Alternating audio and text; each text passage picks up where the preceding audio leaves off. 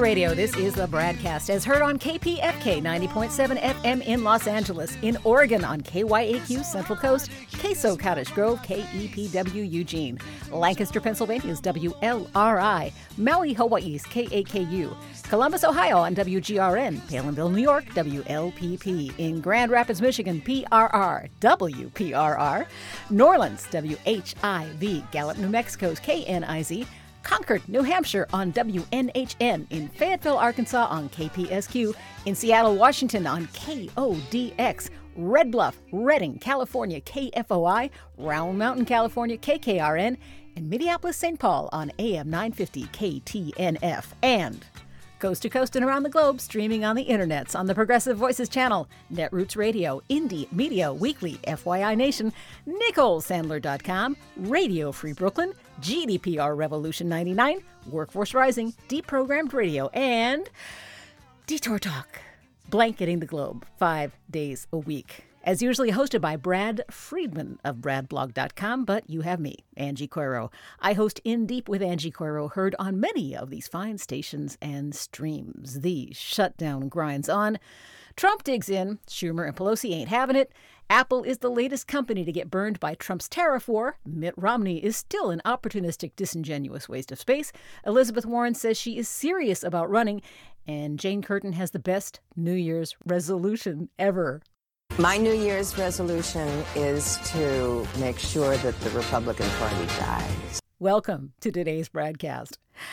Trump has backed off, backing off the amount he's demanding for his toy wall. He is again demanding 5 billion. He was demanding 5 billion. Then elf on the shelf Pence politely proffered a demand closer to 2 billion. Trump's back at 5 again.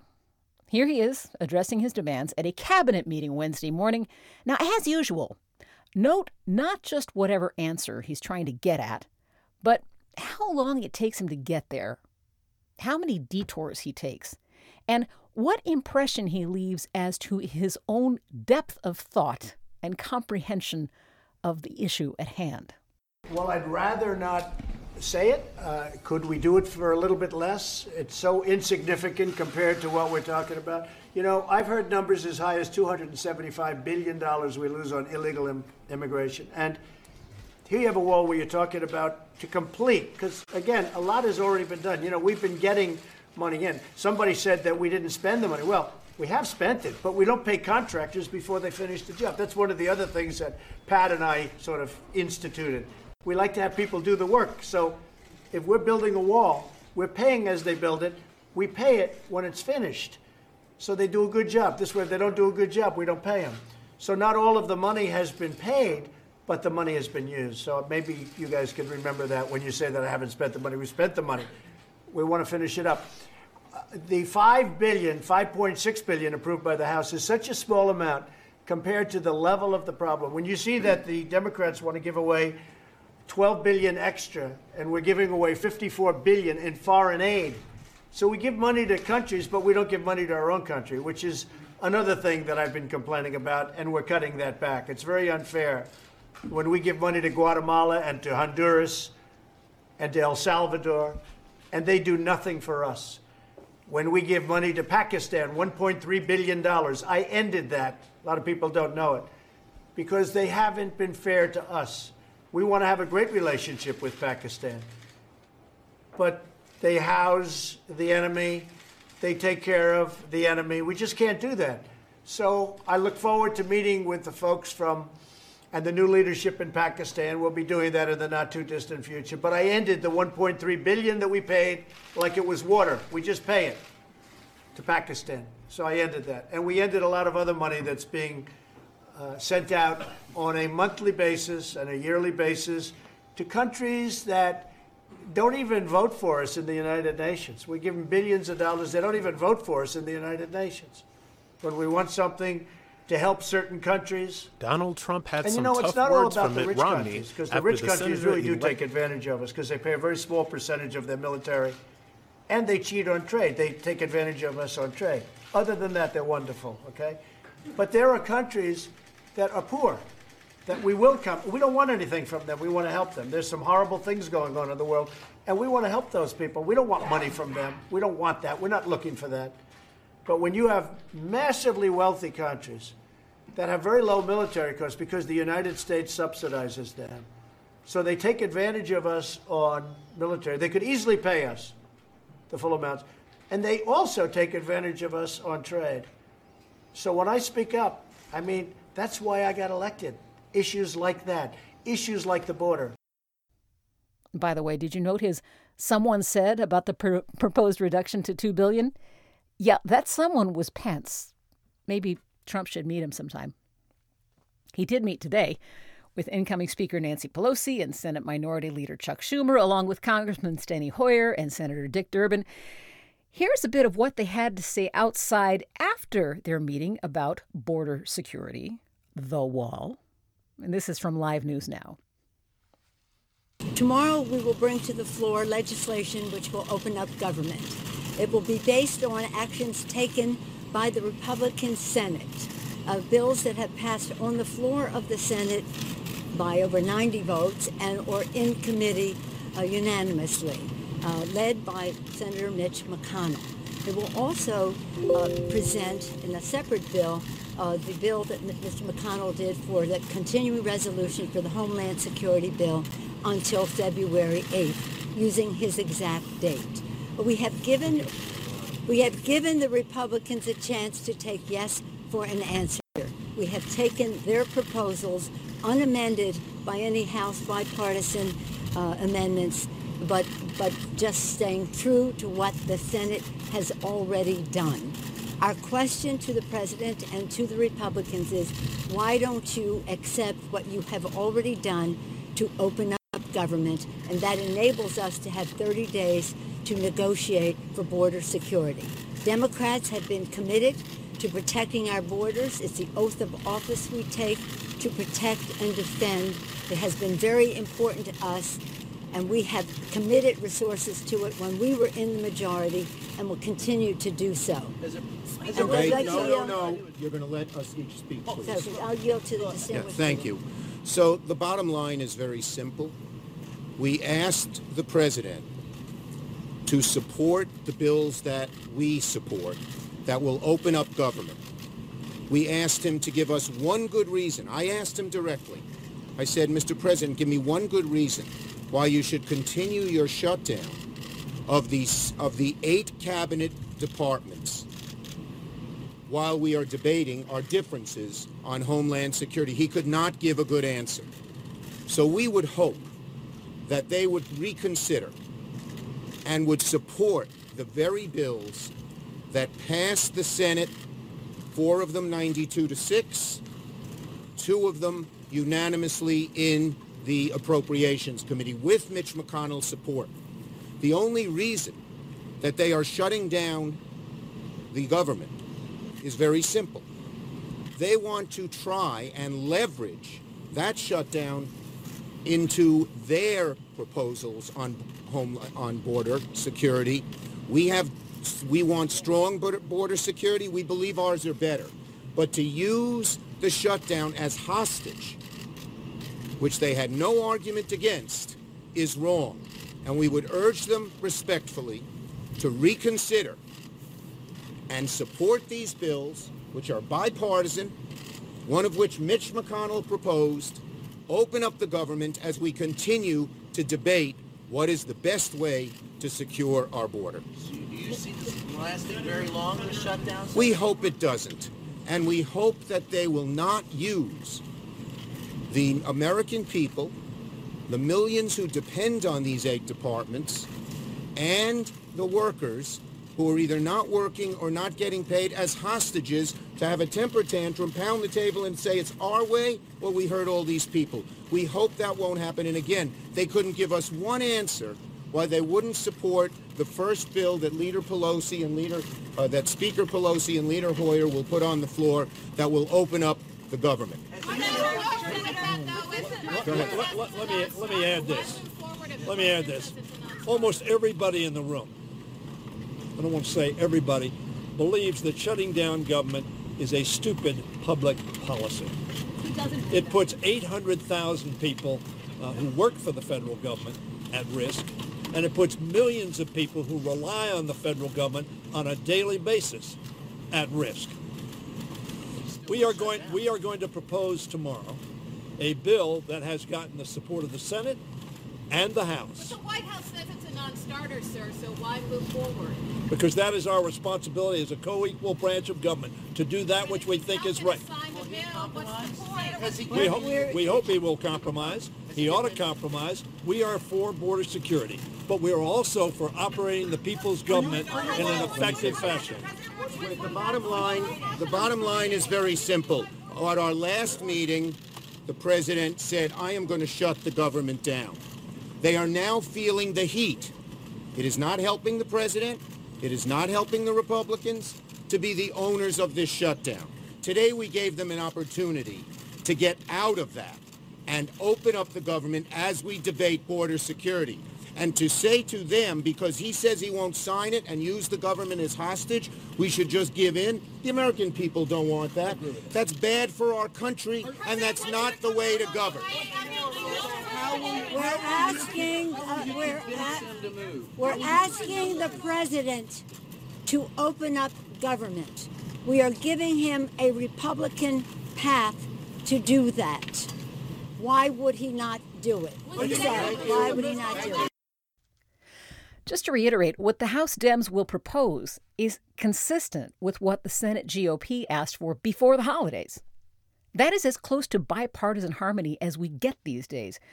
But, as any qualified psychologist or professional will tell you, malignant narcissists are rarely moved by reason, nor by others forming a united, reasonable front. Makes no difference until and unless Trump finds a way to back down and make it look like his idea, we are stuck where we are. CNBC has this, which does Trump no favors as it underlines all of his contradictions on the subject. Again, CNBC, quote, the shutdown will drag on for now as the new Congress starts and hundreds of thousands of federal workers face missed paychecks. Trump invited congressional leaders back to the White House for negotiations come this Friday, but based on their comments Wednesday, it may take a while for lawmakers to crack the impasse. Before the briefing Wednesday, Trump insisted on more than $5 billion in border wall funding, a figure Democrats say they will not accept. The president tried to pin the blame for the closure on the Democrats, despite the fact he said last month he would, quote, be proud to shut down the government for border security. They quote Schumer outside the meeting as saying the bottom line is very simple. At our last meeting, the president said, well, you just heard that from Schumer. A senior White House official, we're back on CNBC here, described the meeting as contentious at times, but added it ended on a positive note. With no specifics there, I'm assuming it's that they all got to leave. The official said the negotiators got a quote, better understanding of where their counterparts stand. Senior White House official, you know, at that level of nothing burger spin, you'd think they could just identify themselves. But anyway, Back to CNBC's coverage. Challenges abound in trying to bridge the divide over the wall. Senate Majority Leader Mitch McConnell stressed his chamber will not vote on the plan the House aims to pass Thursday because Trump has signaled he will not sign it. He said he did not think any particular progress was made today. However, he said we're hopeful someone in the coming days and weeks will be able to reach an agreement. That's somehow in the coming days and weeks. And again, to some of the contradictions at hand, and, and to what kind of progress at least the Democrats have made some effort here. Democrats previously offered to put $1.6 billion toward border security, but not a wall as Trump proposes in the spending plan. The White House then floated 2.5 billion in funding, but Democrats rejected that offer. Trump signaled Wednesday he would not accept anything other than the 5 billion for his proposed wall. So everybody is noticing the back and forth here. They also note, quote, Trump's own messaging muddied his push for a wall as the talk stalled over the holidays. He's not made it clear what exactly he wants, calling at various times for a concrete barrier, fencing, or a structure made of steel slats, or one made of cotton candy. I just added that. A tweet Wednesday morning says also raised questions about why Trump still demands taxpayer money for the wall. He claimed Mexico is paying for the wall through a replacement of the North America Free Trade Agreement. The Trump administration and Congress still needs to approve the deal for it to take effect. there's more. It's at CNBC, but it's nice to see them called out. It really is. Washington Post is doing a great deal of that today, too. Fact checking, fact checking, fact checking. Boy, I wish we had that before the election. Wouldn't that have been marvelous? Stick around for my conversation with both Dave Johnson and another with Sarah Kendzior after that about what we could have seen before the election that would have made life a lot better. Speaker Pelosi, I love saying that, made the Democrats' position absolutely clear in an interview with The Today Show. Are you willing to come up and give him some of this money for the wall? Because No. apparently that's the sticking point. No, nothing for the wall. We're talking about border security. Nothing for the wall, but that means it's Well, a we can go non-starter. through this all, uh, back and forth. No. How many more times can we say no? Nothing for the wall. Not everyone is in harmony as the Dems take over the House. Alexandria Ocasio Cortez and Ro Khanna have both taken issue with some of the rules proposed, and I'll have more on that in a few minutes with Dave Johnson. But meanwhile, this from NPR on other House rule changes that are not going to be as contentious. The Dems will revive the Gephardt rule, introduced in the late 1970s, that automatically raises the debt ceiling, the nation's borrowing limit, once the House passes a budget. NPR explains why this is important. The House Republicans preferred to force votes to approve debt ceiling increases in an effort to bring more accountability. Why don't they say alleged? In an alleged effort to bring more accountability and political pressure to reduce the nation's deficit and debt. However, that decision never resulted in reduced spending and only added to a culture of brinkmanship. Well, that's why they did it. Anyway, moving on. The rules change greatly diminishes the odds of a default threat in the new divided Congress. Additionally, Democrats are changing rules regarding motions to vacate the chair, a procedural tool that could be used to force out a sitting House Speaker. Hmm. It is a procedural weapon they say that conservatives led by Mark Meadows were planning to use to try to oust Speaker John Boehner before he made the decision to step down.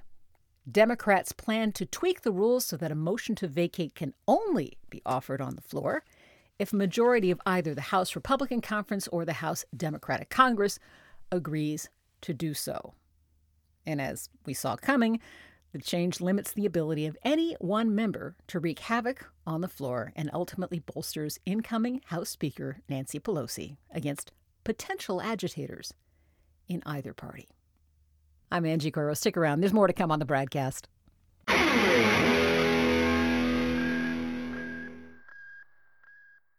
Hey, this is Brad. If you haven't noticed by now, it's no easy feat finding facts, real facts, not alternative facts, over your public airwaves. We try to bring you real facts, truth, and clarity without fear or favor each and every day on the BradCast.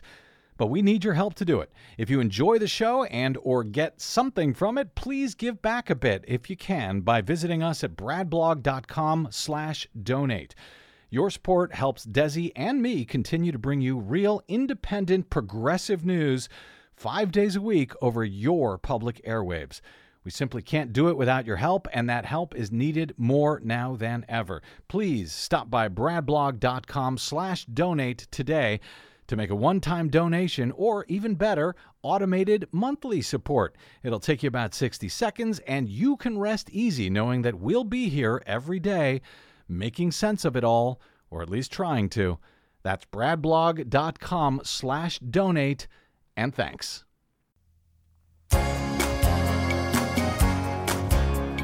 It's the BradCast. I'm Angie Coiro. Brad and Desi are enjoying a bit of the holidays still. They're on their way home, so on the road. Meantime, you know, when I heard Elizabeth Warren was running, my first thought was, I got to talk to Dave Johnson. Dave writes for Seeing the Forest, his own blog. He's also on We Can Have Nice Things. Look for that blog as well on modern monetary theory. I got to ask him what that is. But first off, I have to ask Dave Johnson about Elizabeth Warren. Dave, welcome back to the show. Hey, thanks for having me on, Angie. So, Elizabeth Warren, I have had her on my dream ticket for some time because to me, she has been one of those people who walks the talk. She's willing to get in people's faces, she's willing to stand up for the consumer. She's actively pushed through hearings and worked to push through legica- le- legislation that makes a difference. Uh, she's been stymied most recently by the changes the Republicans have wrought. Still in all, I'm happy to see her running. What about you? Oh, I'm really happy. Uh, she's the real thing. Okay, she is. She has the authenticity. You know, Bernie. Everybody knew Bernie had been working on these things forever. She has that same authenticity, and in the last uh, Congress, she introduced uh, an anti-corruption bill that is wonderful. It cracks down on all kinds of things involving money with Congress, and she introduced what's called the Accountable Capitalism Act, which really clamps down on corporate governance, changes the way corporations are governed, uh, requires workers on the boards of the corporations, all kinds of things about what corporations can and can't do. That's great. She means it, and she's introducing the right things as well. That's that's my opinion on on Warren. We'll see how she does with that. What does that mean about the powers that will align against her? Oh, well, the same powers are going to align against any Democrat, whatever they offer, whether they offer programs that are good or programs that are bad. So I'm not, I'm not too worried about that. Well, that talks us right into our next topic because you and I really want to talk about Beto O'Rourke. And as we have seen, the powers that would align against Warren might be a little more favorable to him. Well, we, we had this whole fluff fluff thing uh, on online, especially on Twitter, over the last uh, week or two. What happened was a guy named David Sirota, a journalist, wrote uh, a column where he had gone and looked into the financing of Beto and found out he was the number two recipient of oil and gas money. Now, let's make some distinctions. First, just because an employee gives money to a guy, that doesn't mean that the or to you know to a candidate, it doesn't mean that the industry is giving it. Okay, there might be thousands and thousands of people giving 50 bucks. It adds up, but it doesn't mean some industry is supported. But Beto had signed a pledge called the No Fossil Fuel Money Pledge, something like that. Now, what it says is you can't accept more than $200 because, you know, regular working people don't tend to give more than $200. And when you start getting into these large donations from industry executives, that's when you're starting to see the influence game starting to be played. And he had violated that pledge with a lot of donations over $200, okay? Mm-hmm. Then he voted for certain uh, fossil fuel interests. Now, David Sirota long ago worked in Bernie Sanders' Senate office, and so all of a sudden there was this huge swarm of people saying Bernie's pulling the strings and getting his supporters to slam Beto O'Rourke uh, because he's going to run against Bernie and just a bunch of stuff like that. Now, let me take, I'm going to go to a, a 50,000 foot overview of this. Okay. What I see from that is that climate is going to be a hot stove issue in this campaign. Okay? All kinds of people responded when Sirota wrote, hey, this guy's taking fossil fuel money from, you know, in larger amounts than he should. And the other side of the thing was the way that the Bernie people were stomped on. It was called a big conspiracy with Bernie pulling the strings, and and Bernie World was coordinating an attack on Beto. Now, one person wrote one thing, okay, Mhm. but everybody in Clinton World stomped on him, calling it coordinated. Okay, so I suspect you know we are seeing the beginnings of a of a uh, 20, 2020 uh, primary campaign, and it's going to be a bad one. But look, Beto's great. Bernie's great. Elizabeth Warren's great. I think that Beto has touched the hot stove and isn't going to be taking any more fossil fuel money after this. And I think a lot of the other candidates are seeing this too. So, so that's my overview of what we're seeing. There's some hot stove issues that people are just starting to learn about for the campaign. Let let me pick up on some of that. Uh, over at GQ, there's a pr- really worthwhile argue, article by uh, Luke Darby. He pointed out first, it's important to get the backstory out of the way. There's no evidence Sanders is directing or supporting, tacitly or otherwise, a shadow war against O'Rourke's presidential run. That whole idea started because of a tweet from the director of the biggest liberal think tank in the country, the Center for American Progress, which has a spotty track record of actually supporting progressive goals or candidates. CAP director and Hillary crusader Neera Tanden took it to 11, calling on Bernie Sanders to repudiate, quote, such attacks by his supporters. She followed up by saying, I have no candidate in 2020. We can't destroy whoever the nominee is. Now, here's the payoff. It's akin to saying no one is allowed to critique any Democrat ever in case they may eventually run for president. I find that interesting because there's going to be, we've already seen it, we're going to see it again. This digging back into saying one person did one thing ever, and therefore we don't even want to look at them to run for president. Shall I say purity test? So take it from there. All right. Well, first of all, she's attacking Bernie in that whole thing. Right. So you know. Right. But uh, anyway, whatever. Okay, pure. This whole purity thing. It's about what you would call incrementalism. If if you if you want to like actually change something, and you mean it, that's called purity. You can't accept watering it down and stuff. Uh, uh, there's some sense to that if you're going to be pragmatic about issues that, uh, you know, old old issues that don't matter too much if you don't change them. But I talked about these hot stove issues a minute ago. Another one is Medicare for all. Mm-hmm. I think pretty much everyone running now for the Democratic uh, uh, nomination has come out for Medicare for all. Well, or in any way, anyone who hasn't yet learned about the hot stove because that's a hot stove, and if you're against Medicare for all, you you're not getting through these primaries. Uh, but my prediction is that the big hot stove issue is going to be climate. That's my sense of it. And the reason for that is because it is the most serious issue. And if you believe, as the scientists have said, if you believe that the planet is warming up because of putting carbon in the air, if you accept that, but you don't accept the other thing the scientists have said, and that is that we've got a few short years to do something about it, and then it is going to require a full scale, World War II scale mobilization of all of our resources to fight the climate crisis or else. Mm-hmm. And it means it. If you don't accept that, then you're still not accepting the scientists, and it's still a form of climate denial. We have to do this, and that's starting to really sink in after what happened in Puerto Rico. You and I were breathing the smoke from the fires at Paradise. Yes. This is this is real. It is happening. It's 120 degrees in Australia right now. The Arctic uh, was, I think, it was 85 degrees above normal a while back. So this is a real issue. This is a real issue. We're going to lose cities. We're going to lose Florida, okay, to water. So and that is really sinking in, and especially the younger people like AOC, Alexandria Ocasio Cortez, has made the Green New Deal a very serious proposal, and it actually is a policy introduced to Congress to fight an actual serious problem. When's the last time you heard about that? Well, I'll put a pin Any in that because I, I, I, want to get back to to the green green uh, yes. energy, but I want to stay with O'Rourke for a minute. There's an interesting article yes. in the Guardian. He's cast key votes with Republicans to boost the fossil fuel industry, whose carbon emissions are at the root of climate the climate crisis. He was one of only a handful of House Democrats who voted for GOP bills to lift the 40 year oil export ban.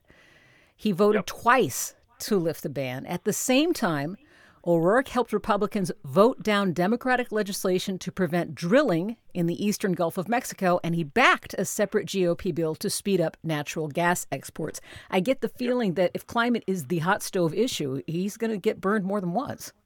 Well, during the campaign, he learned. He uh, came around for a number of progressive policies. He's like number one on immigration. And he also learned that you can campaign as a as a I'd call it a liberal champion in Texas and do really well. So I'm not, I'm not writing him off. He's great. He's got a good instinct. He's got a really good way of talking about things, and I have a feeling he has touched the hot stove and gets it uh, and will come around if he's running. We don't know if he's running. He's just a congressman. Yeah, we're we're talking but, about him as if he's running, and yeah, that's that's not official right. yet. So uh, I'm not worried about him. Uh, he's he's this ain't going to happen. Um, he's not going to be able to get through the primaries if he continues with these other policies anyway. So, but but I feel like we're talking. We're, I feel like we're talking about what he has done, what his record shows, as opposed to what he has learned not to say. I mean, a, a, right. a, a legislator is what he or she is. And if he is someone who can support GOP legislation and drilling and in favor of utility companies, I don't know why you would feel good about him because of what he's learned not to say.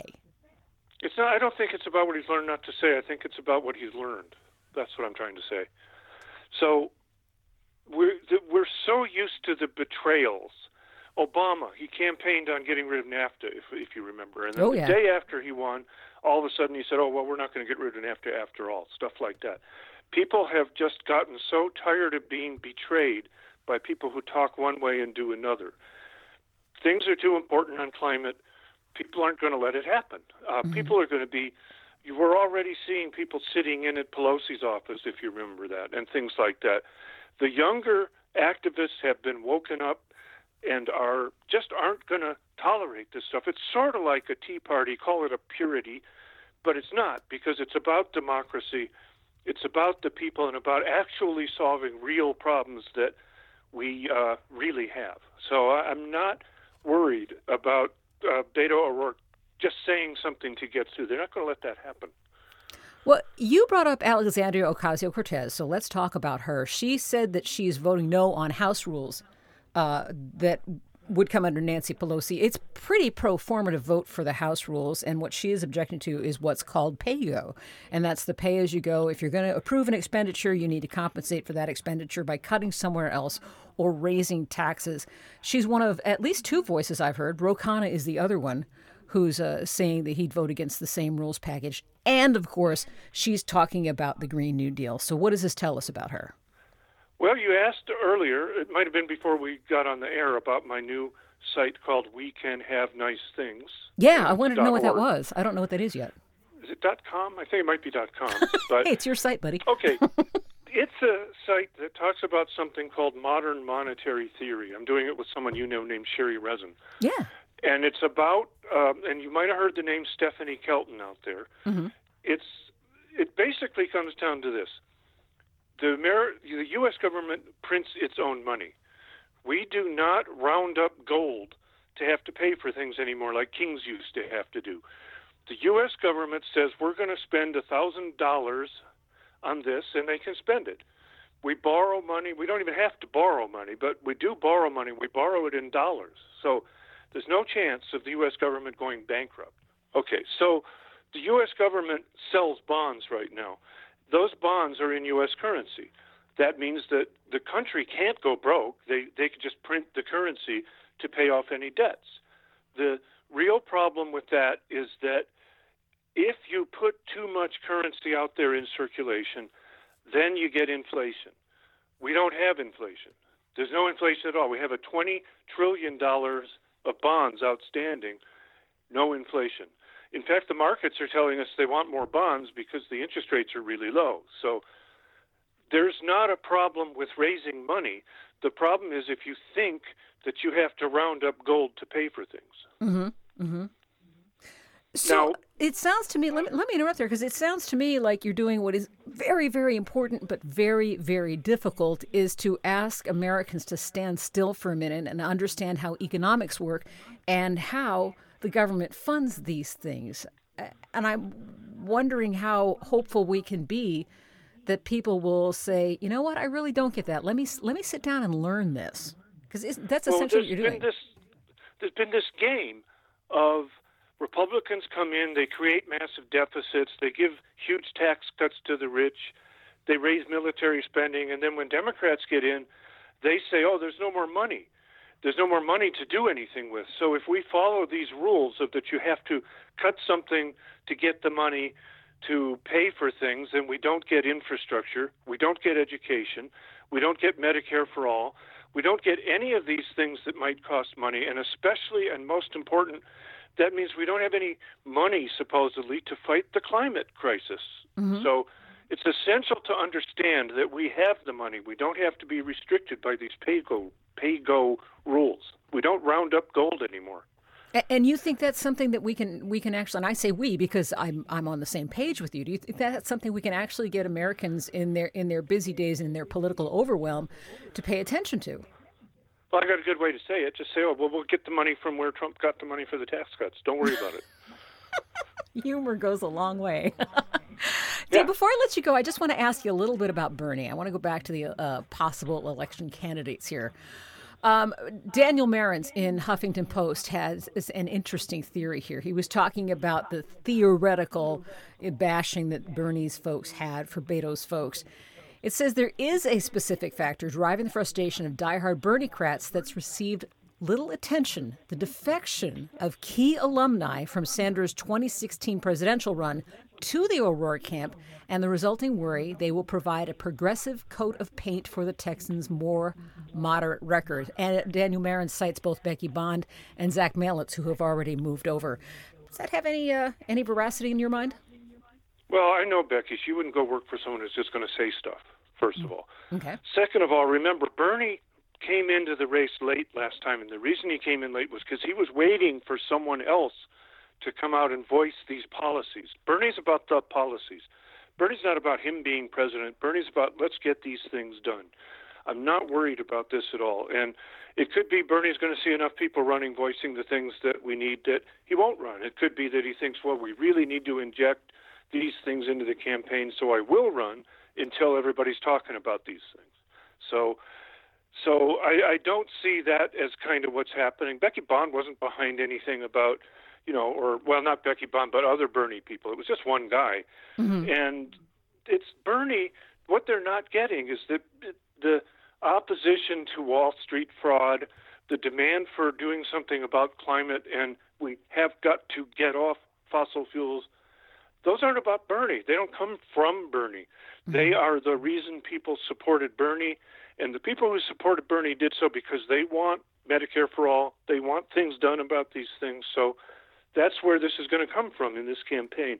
They can fight Bernie all they want, but that doesn't fight that we're going to do something about Wall Street fraud, that we're going to do something about the fossil fuel companies.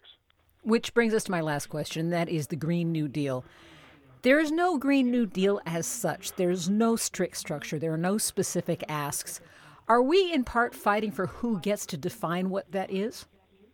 Congress will define what that is. We're not fighting for it. We're fighting to do it.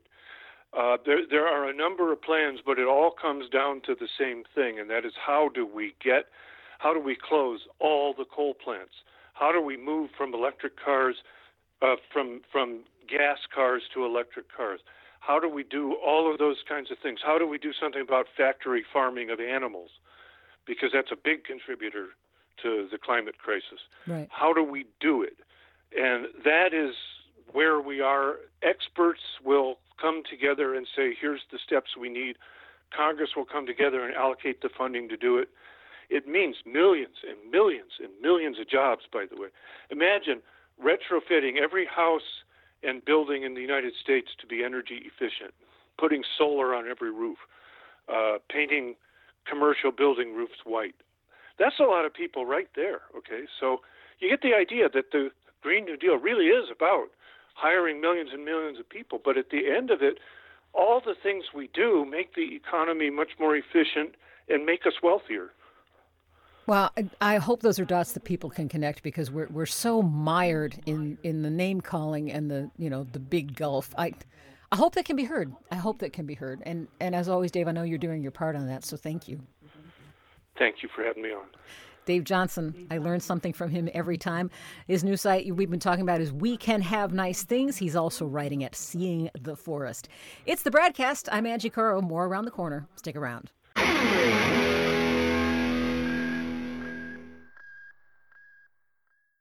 Hi, this is Desi Doyen from the Green News Report and the BradCast, both brought to you without corporate or political influence. Why? Because we rely on you to help keep us completely independent. Please drop by bradblog.com slash donate today and help us stay on your public airwaves. That's bradblog.com slash donate. You'll thank yourself later. I'll thank you now.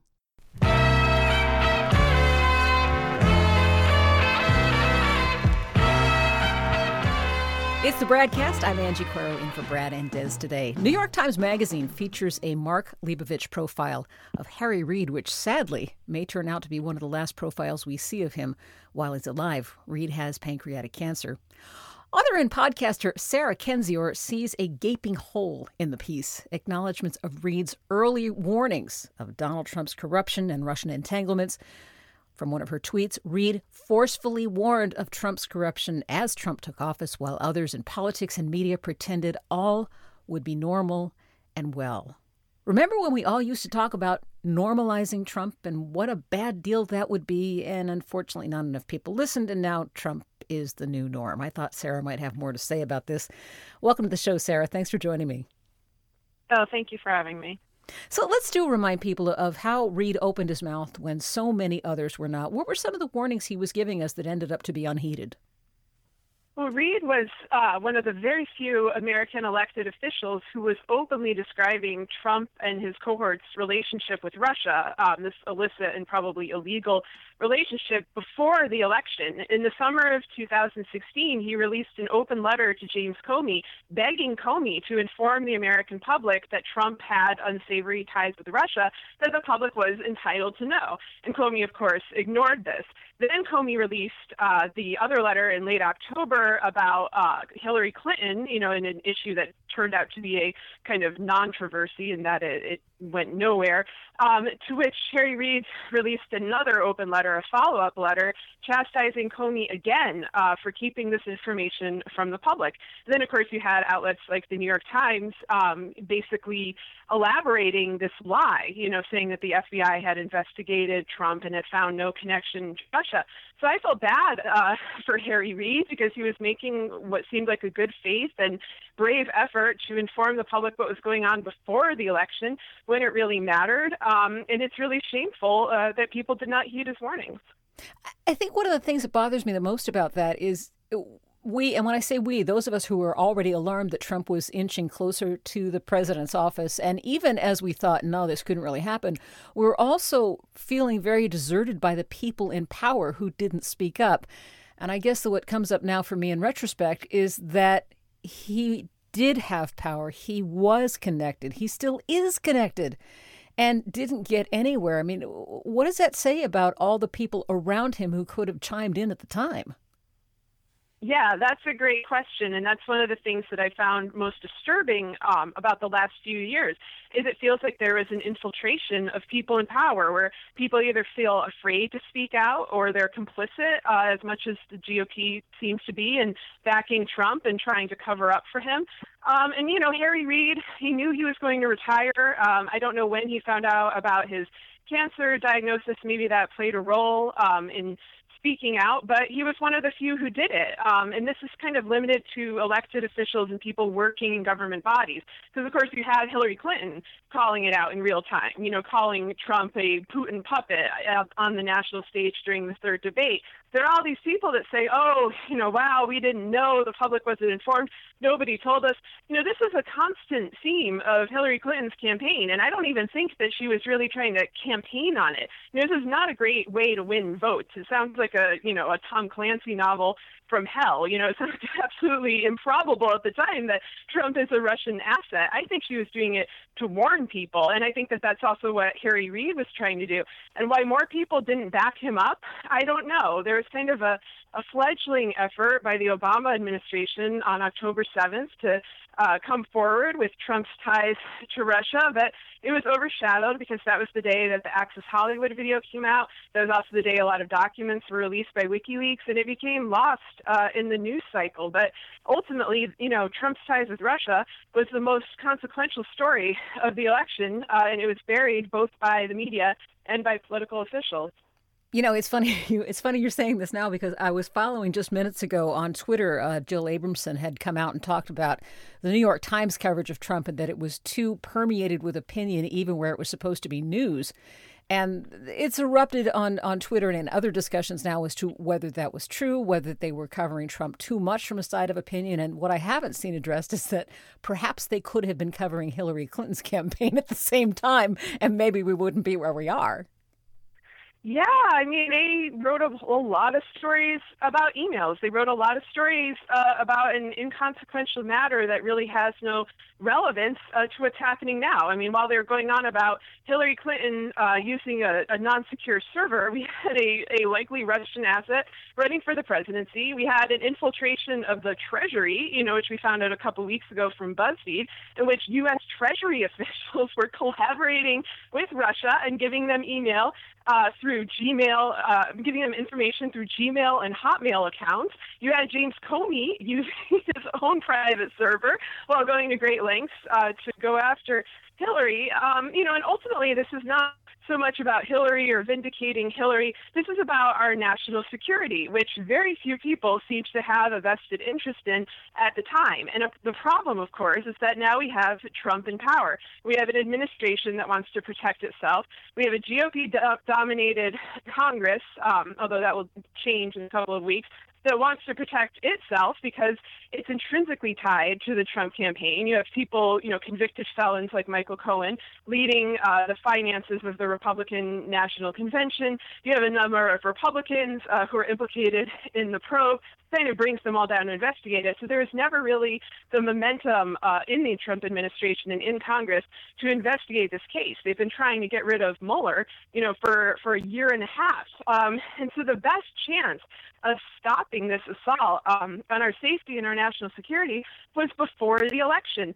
And yeah, it really is uh, troubling how few people took that chance. Um, and as for this New York Times stuff, where they're, you know, saying that uh, I think Jill Abramson said the New York Times was an anti-Trump paper, um, you know, one that doesn't really seem true because they've gone to great lengths to cover up for Trump. You know, that article that I brought up about the FBI is an example. The mm-hmm. reporter mm. for that, Eric Lichtblau, originally wrote it um, telling the truth that, you know, Trump was being investigated for ties to Russia, that they had found stuff the editor in chief, uh, Dean Baquet, had them rewrite it so that it said the opposite. And when the public editor of the New York Times, Liz Spayd, called that out, they fired her. So, you know, there's definitely strange things afoot uh, at the New York Times, but being anti Trump isn't really one of them.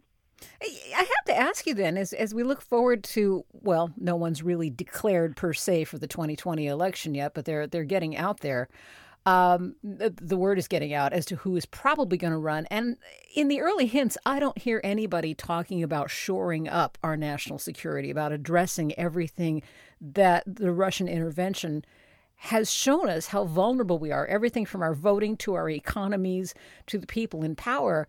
I don't hear that coming up yet as an election issue. Do you?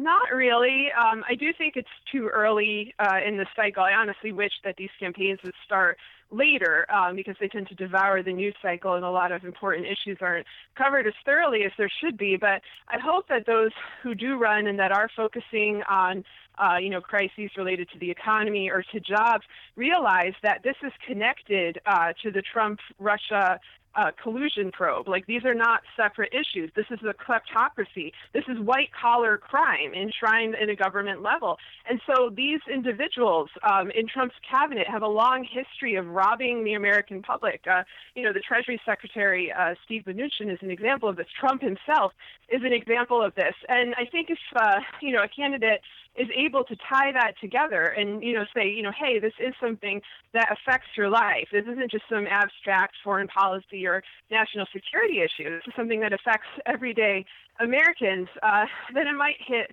home um, a little better. But as for now i'm i'm waiting to see. I hope that it is brought up uh, during the debates. I hope it's not sidelined as, as some sort of you know esoteric issue because it's really important Reporter and commentator Sarah Kendzior. Her book is The View from Flyover Country, which came out earlier last year. She has the podcast Gaslit Nation, which produces once weekly. Sarah, thanks for carving out some time for me. Oh, thank you so much for having me on. All right. Take care. Bye bye. All right. Thank you. Bye. And more from the news. Let's go back to elections. It is already clear that horse racing coverage is not going anywhere. The San Francisco Chronicle is already out of the gate, multiple puns intended, with betting odds on who gets into the White House. Yeah, really, already betting on the odds of who can get in. That's before there's any content actually generated from most of the people that we might see making a move to get into the White House. It's just scary, isn't it? So, at the very top of the hour, I mentioned about Apple's anticipated losses, and once again, this is a matter for Trump. We'll go to Business Insider for this. Apple CEO Tim Cook laid some of the blame for the company's shock revenue guidance downgrade on the trade war between the U.S. and China. In an interview with CNBC, Cook said tariffs imposed by the U.S. and China on products from the opposite country contributed to an economic slowdown in China. The Chinese economy slowdown in turn decreases retail sales in the country and hurt Apple's overall business. In total, Apple estimated that the revenue for the company's first fiscal quarter would come in around 7.6% lower than a previously expected 84 billion. While Apple did not place the blame completely on the trade war, the company also cited the strong US dollar, reduced battery replacement prices, and more. The tariff battle between the US and China appears to have taken its toll on the tech giant. And, Business Insider goes on to predict, there may still be worries on the trade front for Apple as well. Current U.S. tariffs on Chinese goods do not include many consumer electronics like those manufactured by Apple. Some Apple products were dropped from a preliminary list of goods that were subject to tariffs in September, but Donald Trump told the Wall Street Journal in November that the iPhone and other Apple products could be hit by the next round of tariffs, which would cover the $255 billion in Chinese products not currently involved in the trade war. Are we great again yet? Just checking. Awful lot of attention being paid to Mitt Romney because he said the president isn't what he ought to be. And blah. Mitt Romney's an opportunist, and he's probably I don't. Let's not even go there. Let's pay attention instead to Lamar Alexander, who also has a Washington Post op ed. Trump could reopen the government and build a lasting legacy all at once. This one is worth paying attention to. He says in the summer of 2015, President Barack Obama invited Senator Patty Murray and me to meet with him at the White House. Our conversation that day offers a lesson for resolving the current partial government shutdown. The president wanted to talk about our work in Congress to fix No Child Left Behind. If you think the current impasse on border security is complicated, try setting federal policy for 100,000 public schools. Everyone is an expert. On that day, Obama told Murray and me there were three things that had to be in the legislation for him to sign it. I told the president if he would not oppose the bill as it made its way to Congress, those three things would be in the final bill. On December 10th, Obama signed our legislation into law, calling it a Christmas miracle, although there were plenty of other provisions in it he didn't like. You kept your word, he told me. So did you, I said.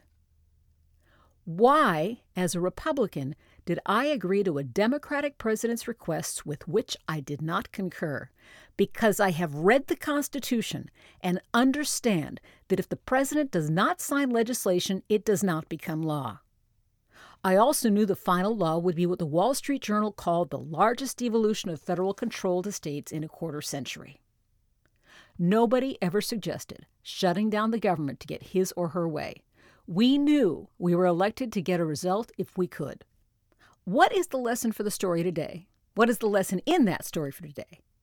First, Democrats should recognize now, as I did with Obama in 2015, that if an elected president has a legitimate objective, they should bend over backward to accommodate it.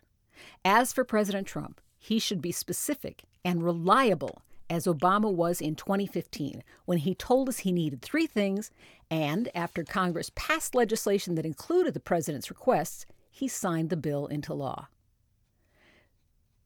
Then he goes on to include three separate options to increase funding, to, without increasing funding for the border security.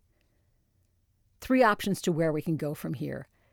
Give the president the 1.6 billion he asked for in this year's budget request. Provide an additional 1 billion to improve border security, which everyone concedes is necessary. He has some other ones. He goes from the go big, go small to go really big.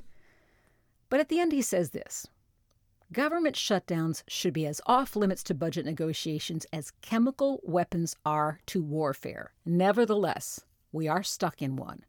Resolving it by going real big on immigration could be Trump's Nixon to China, Reagan to the Berlin Wall moment in history. You can read the options and see what the go big is, but again, unfortunately, we're trying to talk reason to a man to whom that has no value and apparently no presence in his character. And on that cheerful note, I let you know that I will be back with you once again on the next show as Brad and Desi continue their holiday trek. I'm Angie Coiro. Good luck, world.